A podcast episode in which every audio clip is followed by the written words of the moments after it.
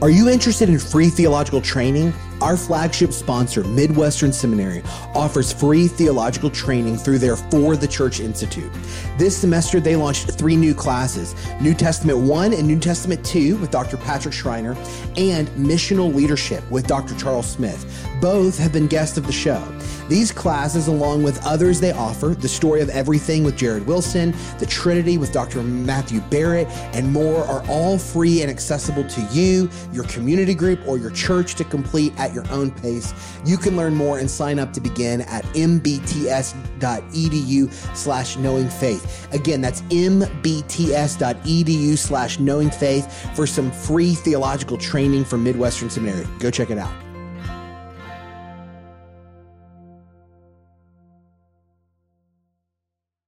You're listening to Knowing Faith, a podcast of Training the Church.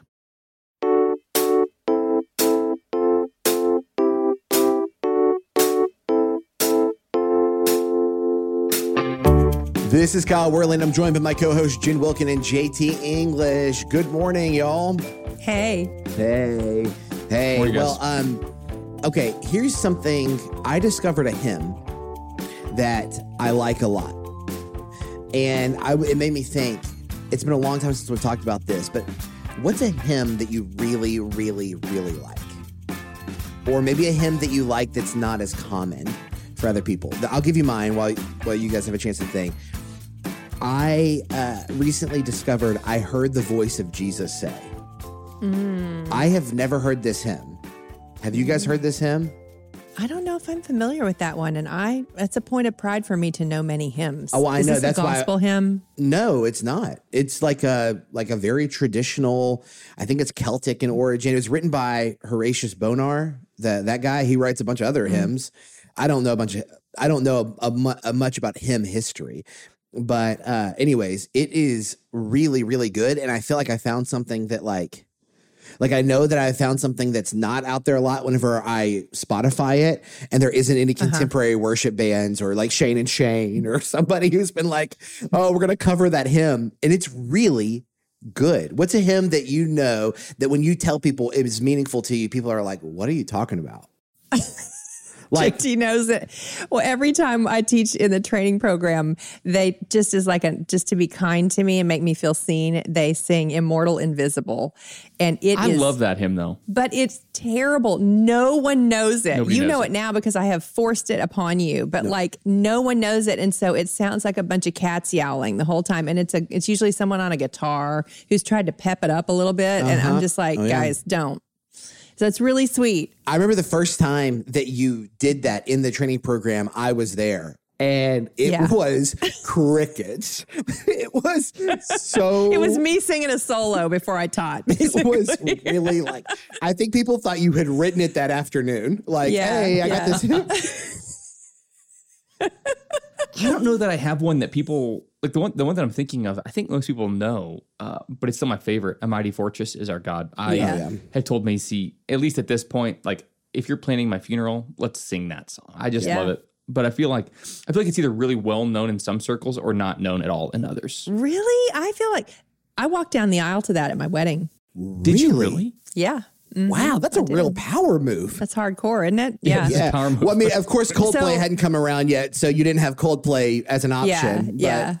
Oh, okay. So at Claire's wedding, you guys didn't get to be there, which is totally fine. You were off having your bro trip in Israel, and um, I'm joking. It was really fun seeing you guys have a good time. But um, we, Claire, another hymn that our family loves is "Praise to the Lord the Almighty" by uh, Joachim Neander, and so she she wanted it she wanted a congregational hymn at the wedding. And so we were all going to sing this. And she had all five stanzas printed in the in the handout that everyone received, except not everyone picked it up, uh, which happens at weddings. And then um, they had hired a string quartet to play during the ceremony.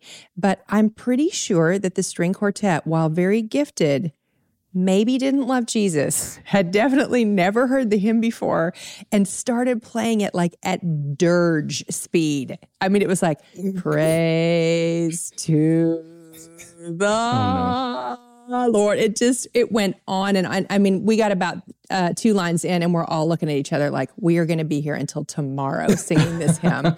and so it's like Claire apparently is facing them and is like, you know, keep it moving, speed it up, and the dude just blew her off, and it went on for days. And Micaiah looks at me, and then we just lose it. I mean, we were laughing so hard.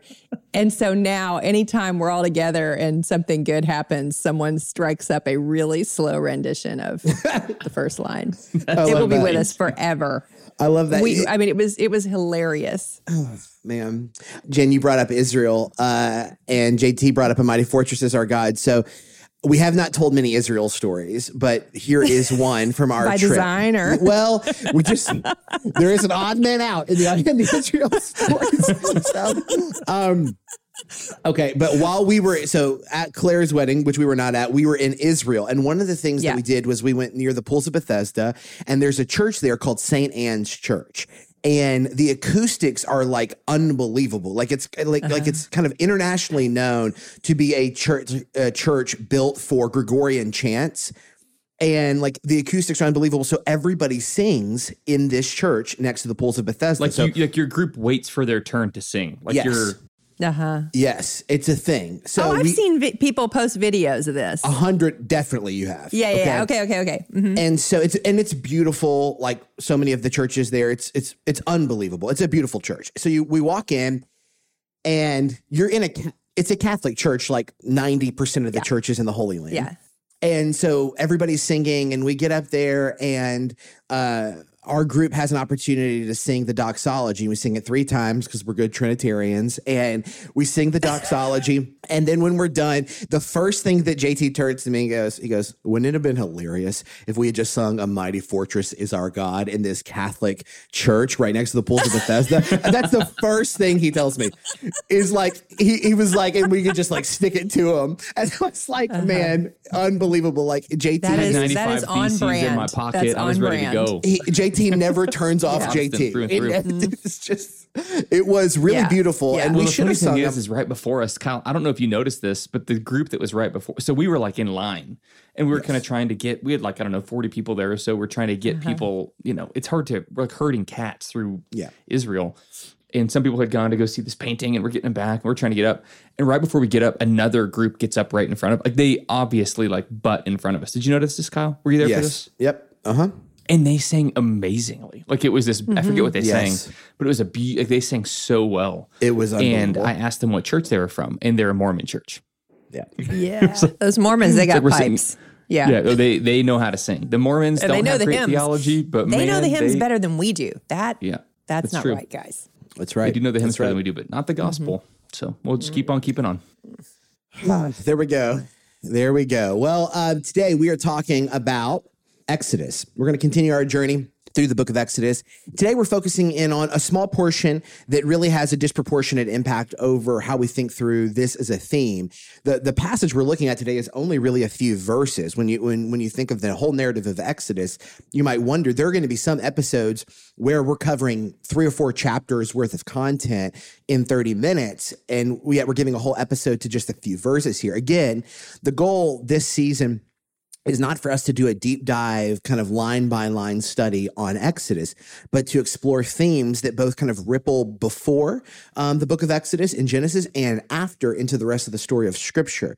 Um, and uh, I, I I was talking about this with somebody else, and I was using this word ripple, and I used it in some of the first episodes, and they're like, "What do you mean?" And when I think about this, it's like some of these biblical themes are small rocks that get thrown into the pond, and just like a small rock creates small ripples. It's not that it has no impact; it's just that sometimes the impact is relatively small. But you throw big rocks into a pond, and those ripples extend much further out. They both create impact. Every line of scripture has impact, both for the whole story and for our lives as believers. But thematically, there are sometimes smaller rocks and bigger rocks. And the passage we're looking at today is a small passage, but it is a big rock into the pond of scripture because it's exploring the doctrine of covenant. It's exploring what covenant love is. And this is crucial not only for understanding what comes before Exodus, what comes through the story of Exodus, but what comes after Exodus. And so we're going to look at covenant today. We're going to spend a little bit of time tracing that as a theme, both before and beyond Exodus. So I'm going to look at Exodus 2, verses 23 through 25, and I'm going to read this passage for us. And then we're just going to explore a little bit together as we think through Exodus. It says, During those many days, the king of Egypt died, and the people of Israel groaned because of their slavery, and they cried out for help. Their cry for rescue from slavery came up to God. And God heard their groaning, and God remembered his covenant with Abraham, with Isaac, and with Jacob. God saw the people of Israel, and God knew. So, in these few verses, it gives us a sense of okay, there is something that has come before what we're reading here. And so I want us to just start here. Could we maybe recap really quickly for the listener what has gotten us to this point? Where where are we at here? The people of Israel are enslaved in Egypt. That's not where they started. How did they get here and why is this significant? Maybe JT, tell us how they got here and maybe Jen, tell us why this moment here is significant and then we'll kind of, kind of start diving in. JT, how did they get here? Yeah, maybe without getting to like the theological idea of covenant yet, but just trying to kind of tell the story is 30 seconds or less. God has created a people for himself, for his glory. He makes Adam and Eve. And he, if the language that we use in the environments that we teach is there's some really significant ideas that he is present with them. They are his people. They're in his place and they're called to live out his purpose. So four P's, presence, people, place, and purpose. And the idea there is that they're living in the Garden of Eden, Adam and Eve, and they're meant to, their purpose is to extend the glory, the beauty, and the majesty of God to all of his creation. Or another way we could say it is, is they are going to image God by creating order where there is chaos. And so they're meant to image him and take his, uh, be his representative to all of creation.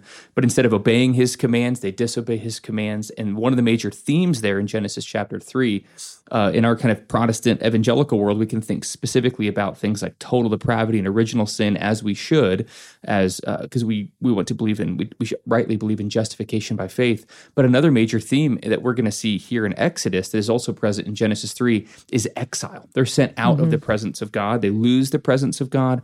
They lose the purpose of which they're supposed to be living, uh, and they are still His people, but they're now living in a fractured and broken world. And so, the story of Genesis, really from Genesis chapter four moving to Genesis chapter 11 is this story of, of, of uh, fragmentation, of humanity kind of collapsing in on itself, of death and uh, deceit and crime and, and, and a lack of what the kingdom purposes of God's creation are supposed to be. So I want people to th- like like cling on to these two the, these two bookends. Genesis 1 through 3 is a story of covenant in some sense, which we're going to come back to. And Genesis 12, 1 through 3 is also a story of covenant of God saying to a specific family, I'm going to recreate my kingdom through you. This is Abram and Sarah. And he says, You are going to be a blessing to all people. I'm going to give you a place. You're going to be my people. I'm going to be present with you, and you're going to live out my purposes. Those four P's that we also saw in Genesis 1 through 3. And despite their brokenness and the fracture of the relationship between Abraham, Isaac, and Jacob and the destruction of that family, God has created a covenantal people for himself, this, this family of Abraham, Isaac, and Jacob that is going to take the beauty and the glory of the Lord to the ends of the earth. But when we open up in Exodus, this family, because of a famine, is now in Egypt, kind of living out the same exile that Adam and Eve had lived out in Genesis chapter 3. And really, God's people, as we're going to see here in this passage, are crying out, wondering, is God going to fulfill his covenantal purposes to us? Will we be mm-hmm. his people in his place with his presence? presence, living out his purpose. That's right. I've been reading a lot about that was really good, JT. I've been reading a lot mm-hmm. about space and watching a lot of stuff about space. And when you said cling on, meaning hold on to, all I thought about were Klingons from Star Trek. And I had a second where I was like, whoa, where is he going with this? okay. Anyways, just as an aside, that's a confession for the audience. If you ever feel distracted, I'm also distracted. So, Jen, back to you. I don't think I knew you were a Trekkie. We're going to have to I'm not later. a Trekkie. I've only been watching it recently because I feel like, oh, well, we don't need to get into why I'm okay okay, we'll Star talk Trek about that later. Okay. or which generation of Star Trek you're watching and all that. Okay, okay, so I'm fine. We can keep moving. So um, when the scene that we just um, heard is actually is is playing out during a time when when Moses himself is in a time of exile. He mm-hmm. has um, he's struck down the Egyptian and then he's fled to Midian. But um, where we are in the story of Exodus is you know everybody knows the story of Israel being liberated, um, but what we see before that big story is told is a small story that kind of is a spoiler alert. It gives away the whole plot. Um, you have two uh, witnesses who shake their fist at Pharaoh. They fear God more than Pharaoh. Then we see that in the Hebrew midwives. And then we see the baby Moses, who is delivered um, through um, blood and water. His, his natural birth is the is blood. and Water is his deliverance through the Nile, um, and he's raised up to new life on the other side of the Nile. He cries out, and he is brought into the home of the king, into the home of Pharaoh, uh, and he is trained up in the ways of um, of Egypt, as we find Mm-hmm. out uh, in the New Testament, right? And so um, we're now going to see that story play out on the big screen. We saw it on the small screen in, in one sense, and now it won't be the the narrative of Moses being delivered. It'll be the narrative of the newly birthed nation of Israel, who, as we see in this scene, has already begun to cry out. Mm-hmm. And just as Pharaoh's daughter um, saw and heard and acted, God is now going to see and hear and act on behalf of his children. But we also have, have this term here. It says, and God heard their groaning and remembered his covenant. Anybody got any thoughts about God being Well- forgetful of his covenant? Yes. Um, there, this is important, and, and and I think that one of the things that it's important to remember when we look at this, remember um, when we look at this, is that this language here uh, is language of accommodation, right? So uh, when it says God remembered, I, I think it is reasonable for a reader to go, well, when I remember, it's because I have forgotten something. Remembrance for us is language we use to imply I I did not I I had temporarily forgotten something, and now I'm either being reminded or I'm remembering, either because of something inside of me that's cueing that or something outside of me that's cueing that. The remembrance language that we find here could be confusing to a reader to go, well, hold on. If God knows everything, then how did he forget this? And why is he remembering something that he had already promised to do? And I think that that's a very reasonable question but we and JT jump in here if I uh, if I'm not making any sense because I know we've talked about this before when dealing with revelation and remembrance. But this language here is language of accommodation, meaning God is speaking to us in a way that's intelligible to us. He's addressing us in ways that we can understand. Um, you know, oh, the depths and the riches of the wisdom and knowledge of God. How unsearchable are his judgments, how inscrutable are his ways, for who knows the mind of our God and who could be his counselor?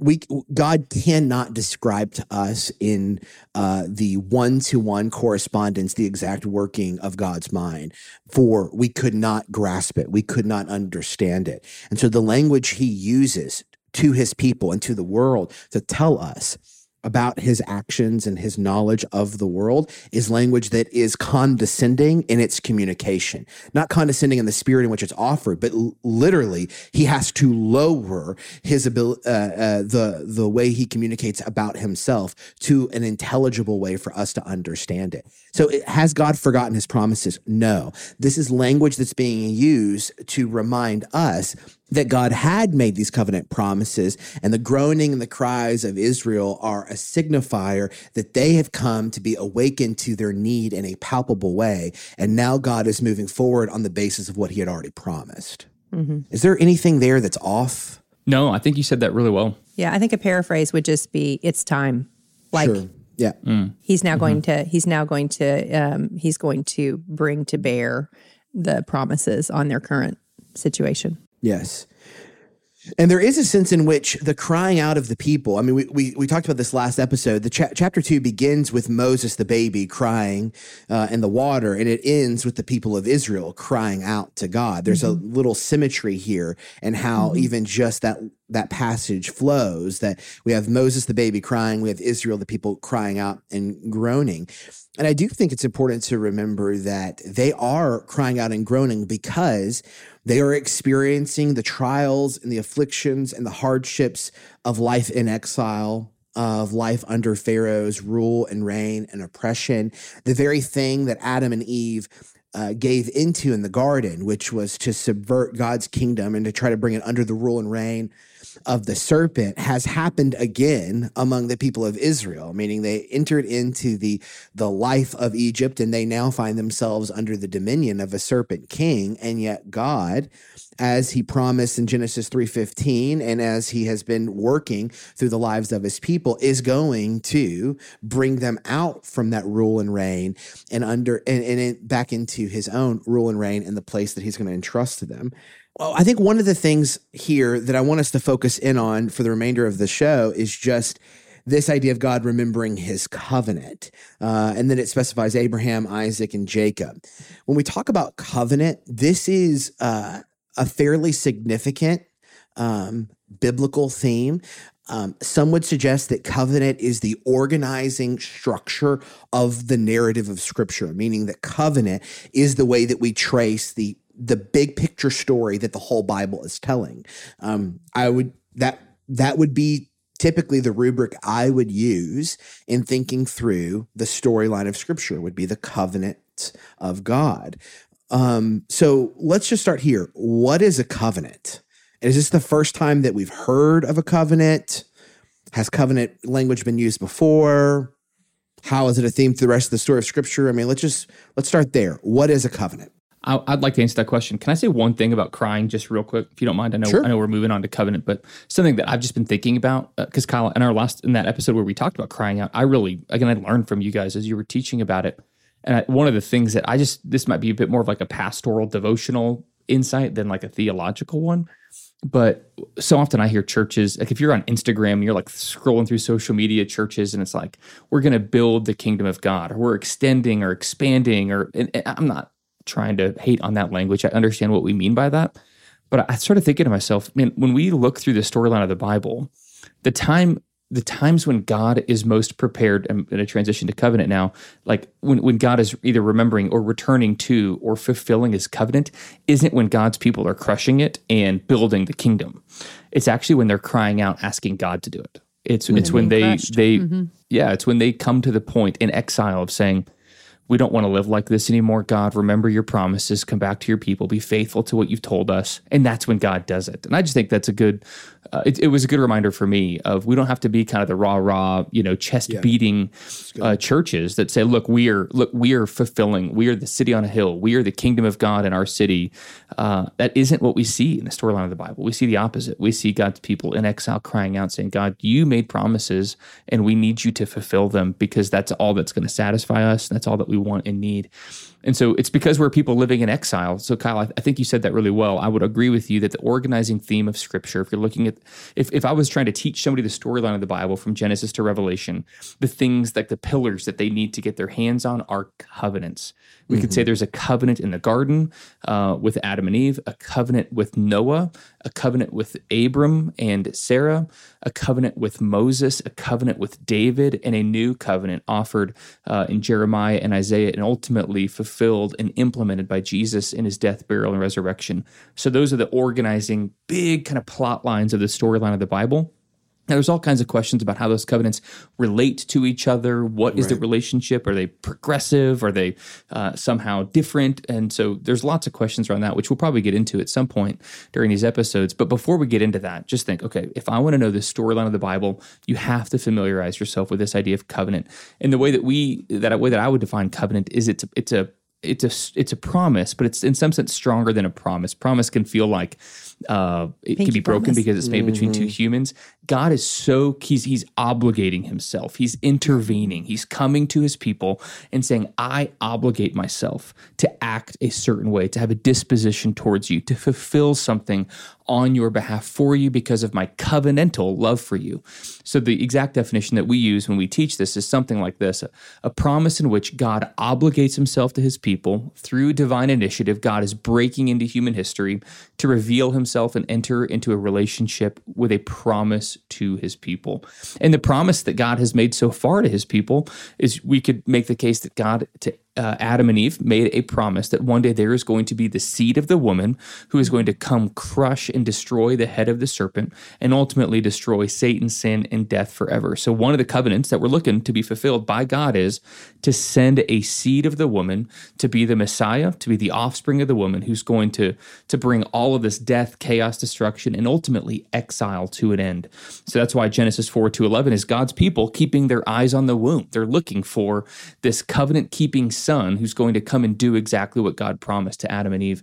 And then in Genesis 12, 1 through 3, we also see God making a covenant with Abram and Sarai, and eventually Abraham and Sarah. And the covenant made there is that they are going to be a people, a nation mm-hmm. that is going to have more offspring than there is sand on the seashore or uh, stars in the sky. And ultimately, they're also going to have a son that's going to come and bless the nations, that's going to reign and rule forever. And so, what we're looking for, and they're also they're, they're going to be they're going to have a place, they're going to have a kingdom that is given to them. He, Abraham moves from Ur and comes to the place that God shows him, and is ultimately going to be present with him. And so, so far in the storyline of the Bible, we're looking for the seed of the woman, we're looking for the son of Abraham, who's going to live with God in God's place forever. And that's not where God's people find themselves. This is kind of making that connection: is they find themselves in exile, separated from God, not in the place that God has offered them, looking for the seed of the woman, though all of these Hebrew boys are being killed, and they realize this does not feel like the kingdom. And the, the response, the response to not living in the kingdom isn't to build it, it's to cry out for it. And that's what we see them doing. And I don't think it's insignificant. Yes, that's really good, JT. I, I, don't think it's insignificant that when it says God remembered his covenant, it begins with Abraham here. God remembered his mm-hmm. covenant right. with Abraham. You know, there is a covenant with Adam and Eve, there is a covenant with Noah, but there's a sense in which, for the rest of the story of the Bible, the kind of covenant that seems to reverberate most loudly is the covenant with Abraham. Um, mm-hmm. And that's the one here that it seems like when we're thinking of like, what is scripture trying to tell us? God is actively pursuing or moving forward on, it is this covenant that he's made with Abraham, with Isaac, and with Jacob. And you might go, well, he did are those separate covenants? He had one with Abraham, one with Isaac, one with Jacob. No, he had a covenant with Abraham that was a generational promise. Like it extended beyond Abraham. And that was clear in the call in Genesis 12. If you want to go look at these passages that maybe speak specifically to this, I would say the four chapters to look at to think through the covenant with Abraham Genesis 12, Genesis 15, Genesis 17, and Genesis 22. Those would be the big four chapters. If you're going, okay, I want to explore what is kind of the architecture of this covenant that is being recalled here to the audience of Scripture um, in Exodus chapter 2, I, that would be the one. And I think that's important because the principal cutting of that covenant in Genesis 15 is has every mark of what's called a unilateral covenant. Now, mm-hmm. just to introduce this real quick, when we think about covenants, it seems like there are two dominant structures in covenant architecture. There's what we call unilateral covenants and bilateral covenants. Unilateral covenants are covenants in which one party obligates themselves to another party or parties in a way that doesn't presume any conditions on the other party. Okay, that's unilateral. It's it, it is really kind of a one way road, so to speak. And uh, bilateral is where there seems to be some level of mutuality or mutual exchange in the covenant agreements. That's a bilateral covenant. Unit one by two, unilateral versus bilateral. The covenant that's being called to attention here, the covenant that God is moving forward on in terms of the, this coming rescue, redemption, and deliverance of Israel, is a unilateral covenant. In Genesis 15, if you'll recall, and we've we've we've gone through this story many times, both directly directly as we explore Genesis and indirectly as we've covered this topic over the past few years. Genesis 15 is a unilateral covenant. God puts Abraham to sleep after he severed these sacrifices, and there's a uh, he has a vision of a burning pot going between the severed sacrifices, a fire and smoke, which is going to factor in heavily, spoiler, um, to thinking through the story of Exodus and God's leading of his people. But this pillar uh, or this uh, burning pot, fire and smoke going through the severed sacrifices representing the presence of God. And so I do think it's significant for understanding everything else that comes in Exodus and the rest of the Pentateuch to remember that God's redemption and deliverance of Israel was not conditional on what he wanted them to begin to look like and live like on the other side of that deliverance. It was rooted in the foundational unbreakable promises that he had made to Abraham that were not conditional on Israel's obedience. Like, I think it's just a good reminder because we're to, when we get to the back half of Exodus and God starts telling his people, this is how I want you to live, it's to be very tempting to start to believe that God's covenant love for Israel is conditional on their, uh, their obedience to him But God's redemption and deliverance of Israel uh, is not conditional uh, on their obedience to Him. His deliverance was based out of a grace based covenant He had made with Abraham. Um, and I think that that shapes the way that we view what he calls them to after the deliverance. And that's why I think this particularly, these few verses, and it's going to come up again in Exodus 6. It comes up right before the 10 commandments in Exodus 20. Mm-hmm. God is telling his people over and over and over again, I delivered you because of my grace, the promises I made to Abraham. Uh, and I think that's significant. I think it's very significant when we think about the flow of the story. The CSB Life Counsel Bible provides biblical counsel and practical wisdom for pastors, ministry leaders, counselors, parents, couples, and any individual seeking practical wisdom through the application of God's Word. It includes more than 150 full length articles on a wide range of topics and tough issues from respected Christian counselors and scholars. Visit CSBLifeCounselBible.com to get your copy today. Visit CSBLifeCounselBible.com to get your copy today.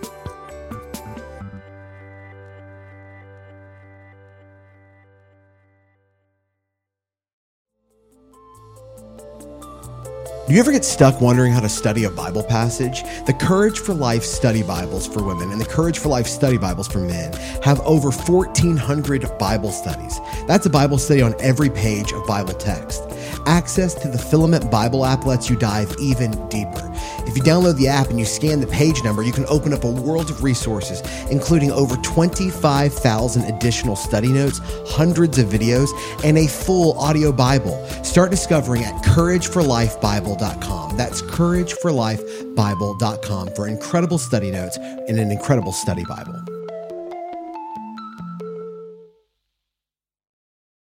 Yeah, I don't want to take us too far. I mean, we're we're doing a episode on Exodus chapter 2 here, but even thinking about the story that you just highlighted in Genesis 12 to 17, it's it's such a strike if you've read that passage before and you get to that part with the, you know, the the the fire and the pot and the kettle kind of going through severed birds and blood, like that's a strange story if you're a modern kind of 21st century Western reader, you're like, wait a second, they took he took birds and cut them in half, and mm-hmm. there's blood everywhere. And it, but for an ancient Near Eastern culture, this is a covenantal ceremony.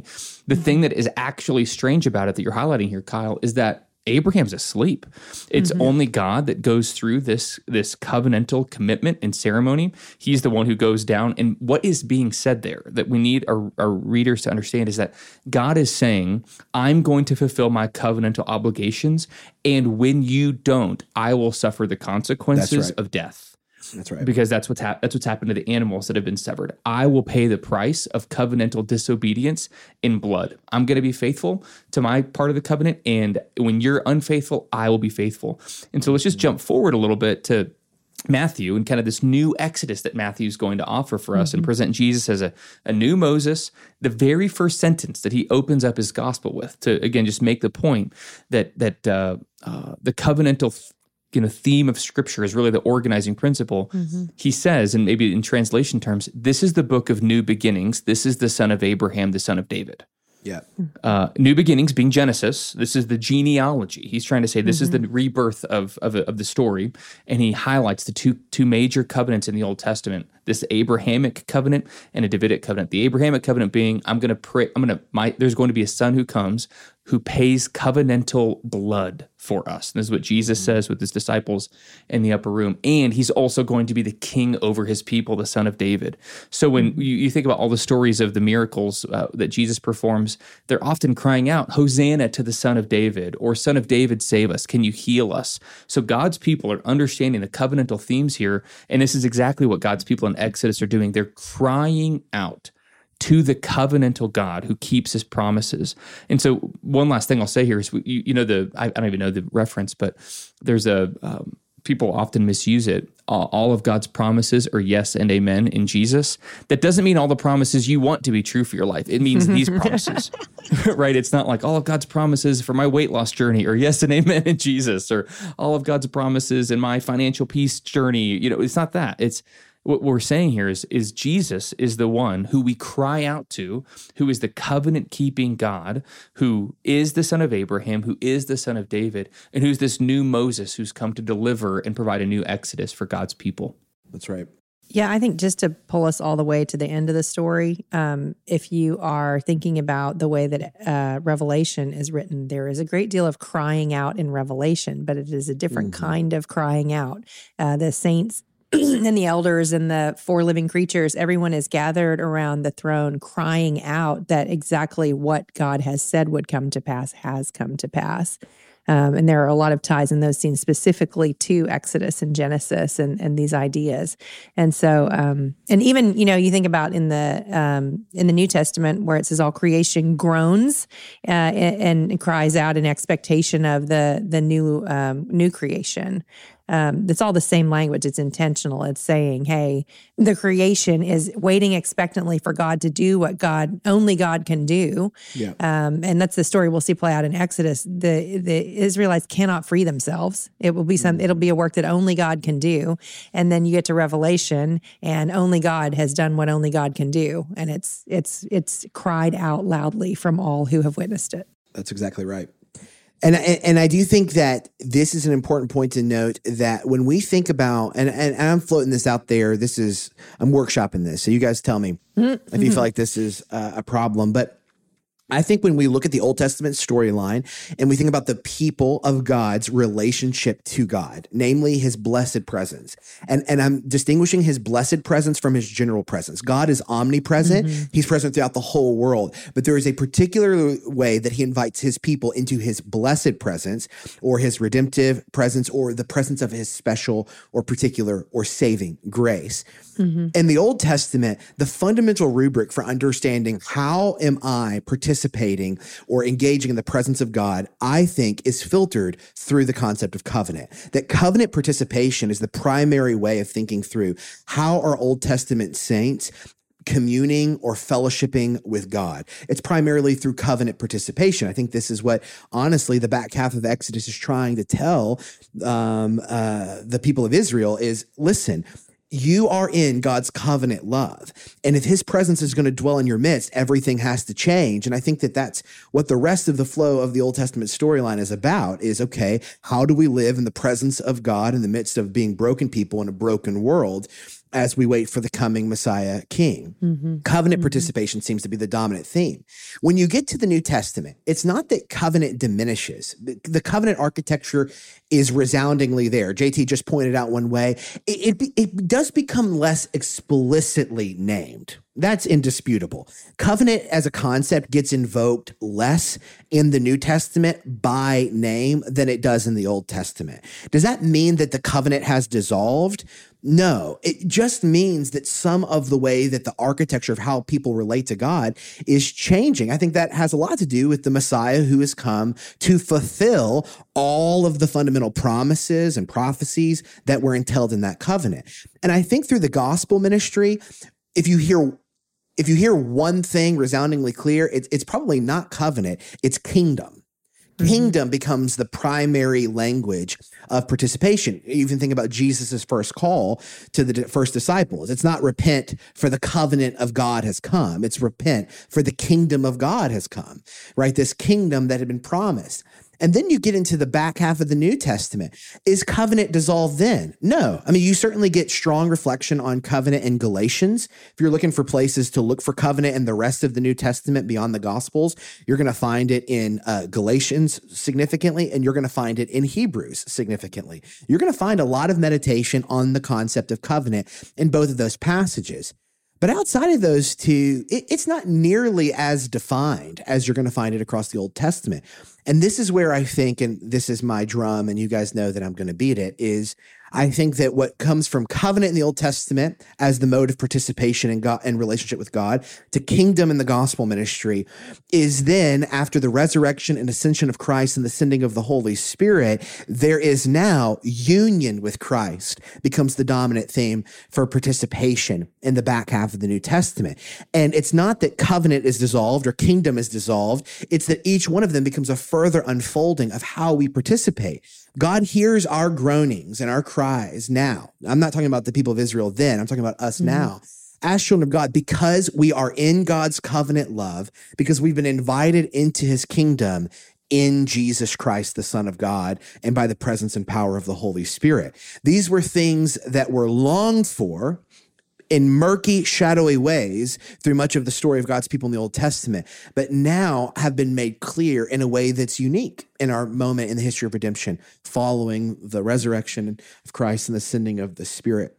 I don't know, is that right to think about covenant this way? I think if you asked an Israelite, if you asked a child of Abraham after the exodus from Egypt. Because I'm under the impression that much of Israel has maybe forgotten about the covenant promises, or they believe that Yahweh has forgotten about them as they're enslaved in Egypt, right? That, Mm-hmm. that is that the sense that you guys get from this? I, I feel like they have either forgotten them or they believe they have been forgotten. Is that wrong?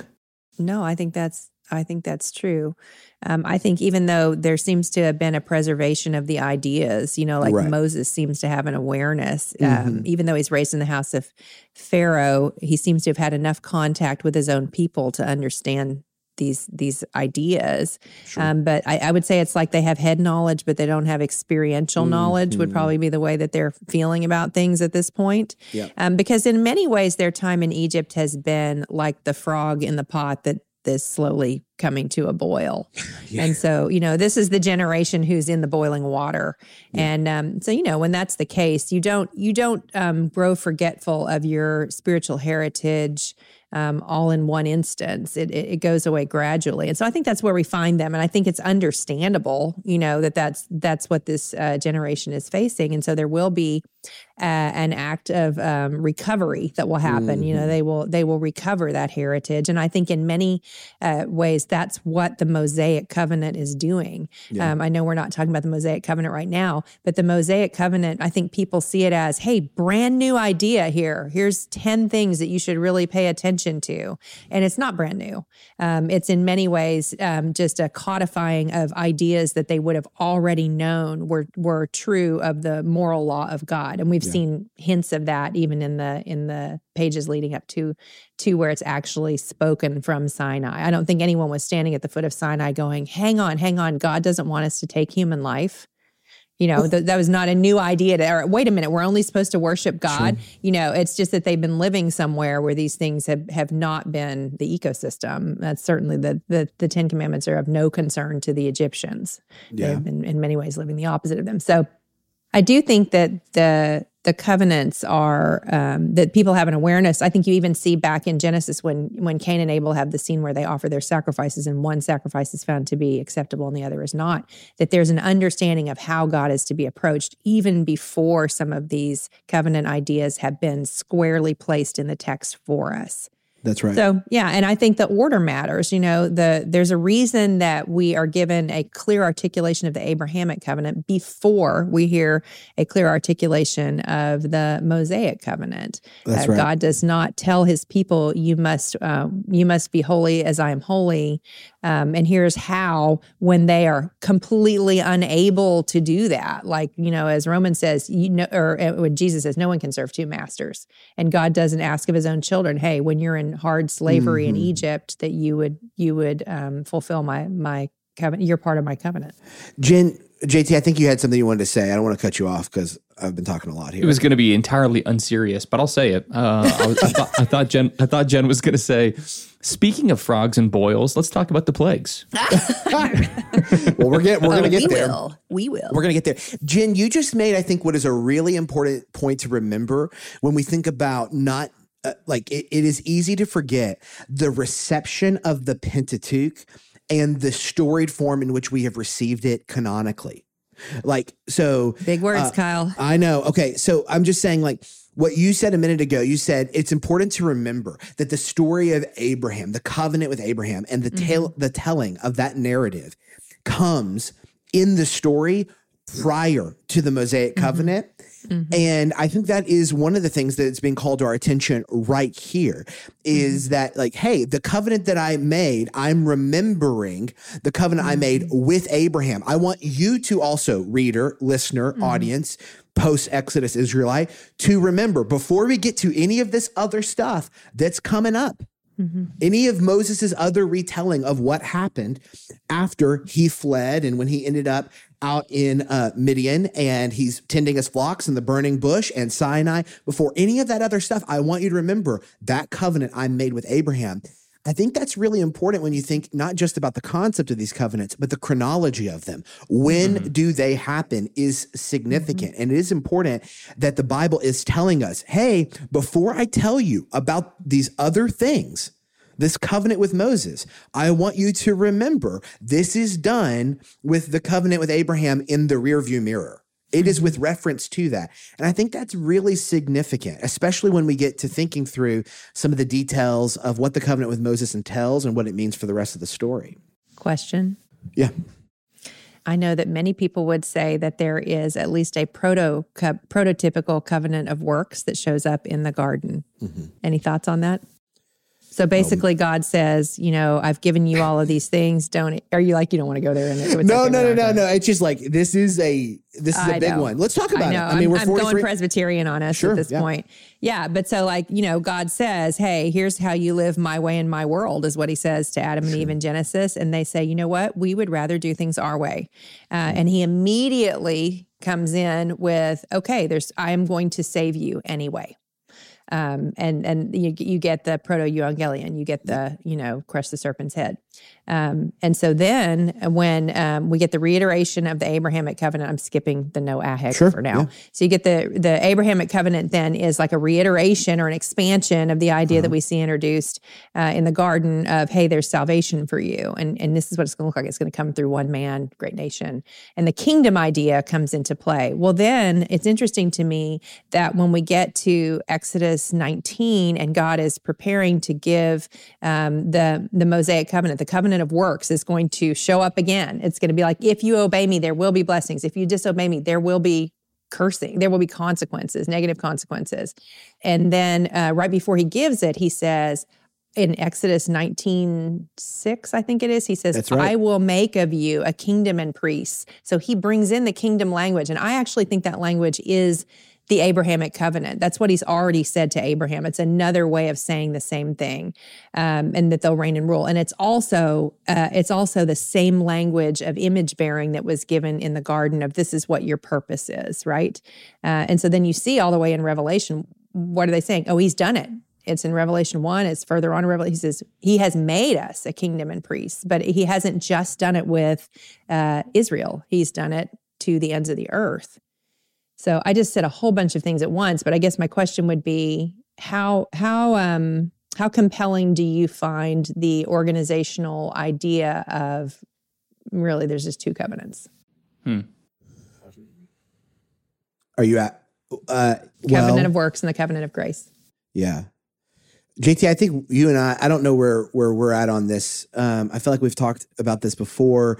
I think Mm-hmm. in Genesis, maybe, or maybe it was something else when we talked through covenants. Um, all right, so like without, I mean, this is this could be a whole season where we explore covenants. My general sense is that there is a covenant that precedes all covenants that we find out in the story of the Bible. Here we Meaning- go.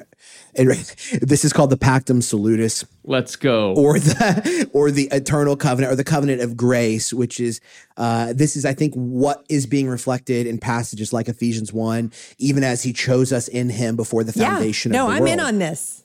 yes and this is a tra- not i don't want to say reform because the reform view is not monolithic. There are divergent views when it comes to covenant and this is one of those times where we need to alert the audience because we might be on the precipice of meaningful robust dialogue with one another. But even if we aren't even if we all agreed on this not all christians agree about covenant and that's okay. Just want to be super clear about that. This is not a a breaking fellowship kind of issue it's not even monolithic. And we are dealing with some high octane nuclear grade stuff when it comes to dealing with pactum salutis but when we think about this i'm of the i'm of the opinion based off of what i can see in scripture that there are two fundamental profiles of covenant that get implemented That's good at two different times. There is a covenant of grace that i Mm-hmm. do believe begins if you can say it that way before time exists in mm-hmm. the eternal delighting fellowship of God by which he makes a covenant to save for himself a people. And I think this is reflected in the doctrines of predestination and election specifically. I think that covenant and you, and you of- really mean when you say in himself, you mean a Trinitarian covenant where God the Yes. Father, God the Son, and God the mm-hmm. Spirit covenant mm-hmm. together to Yes. act and to be Father, Son, and Spirit in covenantal history. yes, in relationship to a defined people. Exactly. Yes, JT, that's a good note. So that covenant of grace. And then I think there is a covenant of works profile that is implemented in the garden. But I mm-hmm. will say, I think the rhythm and dynamic of the entire story of how these covenants work together is covenants of works always operate as a subplot under the banner or on the foundation, depending on how you look at it, of the covenant of grace. Meaning, I want you to talk more about this because this is something you guys have really helped me with. I'm like, I don't understand how to fit like the Mosaic covenant in if the Abrahamic covenant is constantly in play. So talk about that. Well, I'm not sure that we agree, we all agree on it, but I'll tell you what I think about it. Um, is that the covenant of grace is the operative foundation for Yeah. covenant of work stipulations, and I, I think this is a difference between how God uh, brings His people into Himself and how He invites them to experience what it means to live in His presence. Meaning, I don't think that Abraham that that Adam and Eve were subject to the spiritual death that their rebellion genuinely merited and I don't think that's because God changed his mind from Genesis 1 and 2 to Genesis the end of Genesis 3. I think they do not experience the full wrath of their of what their spiritual rebellion deserves in the garden because they were standing on a covenant of grace that preceded them. Now, did they experience real material consequences? Yes. I think they broke a covenant of works that was established in the garden, and the subject, uh, the, the uh, consequence of that, namely, was exile. But there are a number of consequences that are entailed in that. I think this is also how the covenant of Abraham and the covenant of Moses works. The, the covenant of Abraham is a rearticulation of something that far precedes Abraham. Certainly uh, precedes the creation of the world. It is a unveiling of the covenant of grace within the scope of redemptive history, but it's not the birthing of a new idea, certainly not in the mind of God. And I think the covenant of Moses functions as a subplot or subtext under the covenant of grace, meaning I don't think the covenant of Moses is telling Israel, you will only be my people if you obey me. I think the covenant of Moses is saying, you are my people. And in this covenant, if you obey me, you'll experience more of the good, truth, beauty, and wisdom that I have for you in the life of this broken world. And if you disobey me, you'll experience less of that. And there will be consequences and curses entailed in that. I think ultimately Jesus fulfills the covenant of works and the covenant of grace. But we still, as believers, this side of the resurrection, ascension, and sending of the Spirit are operating again, I, I sound like a broken record here. The, the two paradigms of covenant of grace and covenant works are translated to the rest of the New Testament in terms of the difference between uh, our union and communion, our union with Christ and our communion with God. Can I give a simple uh, illustration that I think helps me understand this? Um, Sure. It it is like as a as an earthly parent, we understand um, you're going to be my kid no matter what. That's right. Um, but if you live in my home, we have some rules about how we can live at peace. You can live at peace with me and with your siblings, right? And here's what these rules are um, you're going to break these rules and there's going to be consequences, but you're not going to stop being my child because you've broken these rules. And, and these rules are actually an expression of grace because they're training you into what it means to be um, what you are meant to be. They're bringing you to maturity. And so I, that is the way that I think I would probably try to simplify the idea of the relationship between the covenant of grace and the covenant of works.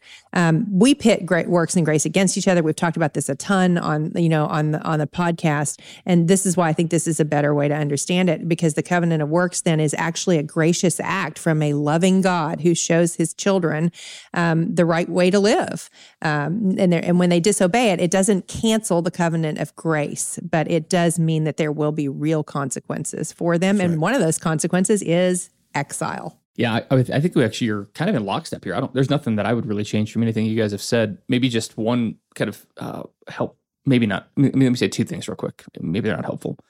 But if you're listening to this, you're like, man, this is a lot. Because Kyle, you could have just written a book on like the Pactum Salutis and Covenant of Grace. like what you just said is so good. But it, if you haven't spent a lot of time thinking about it or have been familiarized with it, that that can be like, wait a second, what just happened? Uh, I, I live in Denver, Colorado, and in parts of Denver, if you're further away from the mountains, you can see the foothills and then the next range of mountains, the next range, all the way up to the 14ers.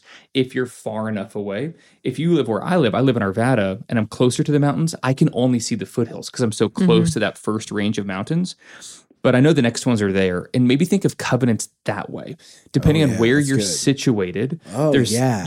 you, you ah. can only see that first hill, but if you're further away, you can see all the hills.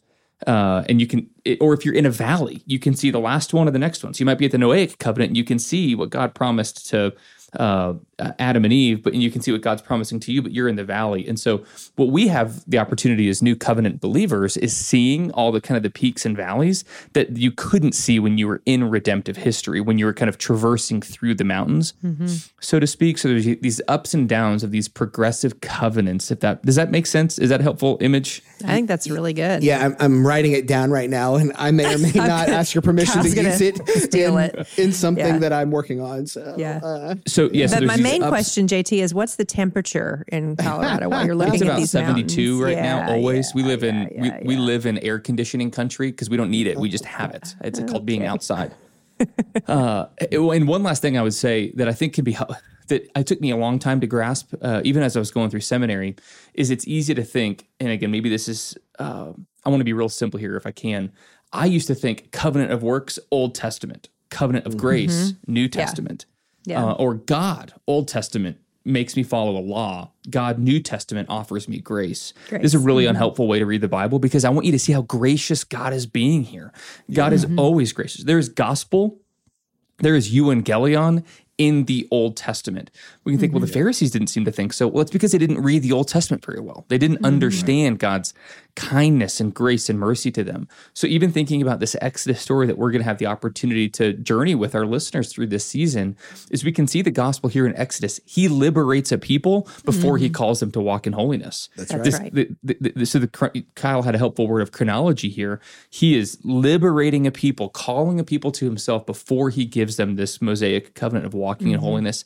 And Jesus is saying something similar in Matthew chapter five, as as Matthew uh, is telling the story of deliverance of God's people through a new deliverer, and then he then he offers the Sermon on the Mount to them.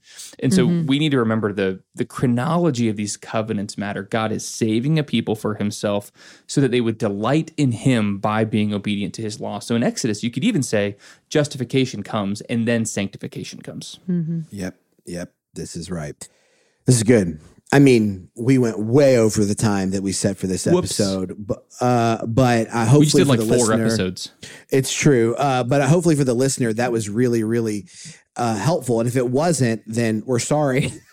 Tune in next time for more unhelpful I yeah, know what to tell you. discussions. Yeah. No, but I do think it, it is a really important question, and I'm glad we're exploring it. the The big idea that we need you to see here, just to wrap this up, is these are just a few verses, but what's being invoked here, covenant, is not only something that's crucial for everything that comes before this account, it's crucial for everything that comes after this account, and it is m- maybe one of the most significant if not the most significant biblical theme or or structure for the whole story of the Bible. So spending an hour thinking about it is worthwhile indeed if we want to understand the whole story of the Bible.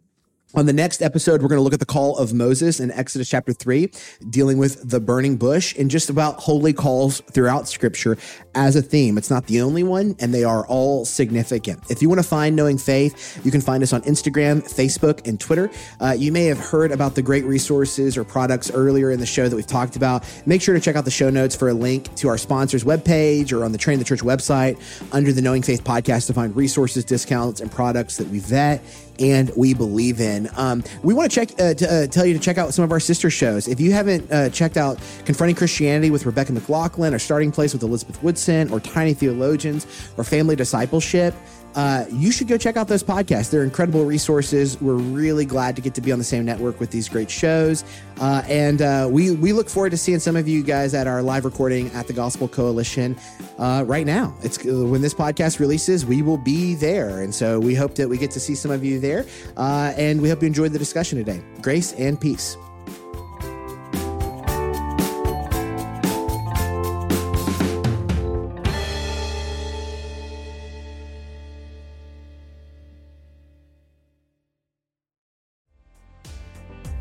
Did this episode spark an interest to learn more about Jesus, the Bible, or just theology in general? You can receive free theological training through Midwestern Seminary's for the Church Institute, where you can learn more about the Old and New Testament, Christian theology, preaching, leadership, and more, even at your own pace. Learn more and get started today at ftcinstitute.com. Again, that's ftcinstitute.com for free training on Old and New Testament, Christian theology, preaching, and leadership. Go and check out these incredible resources from our season sponsor.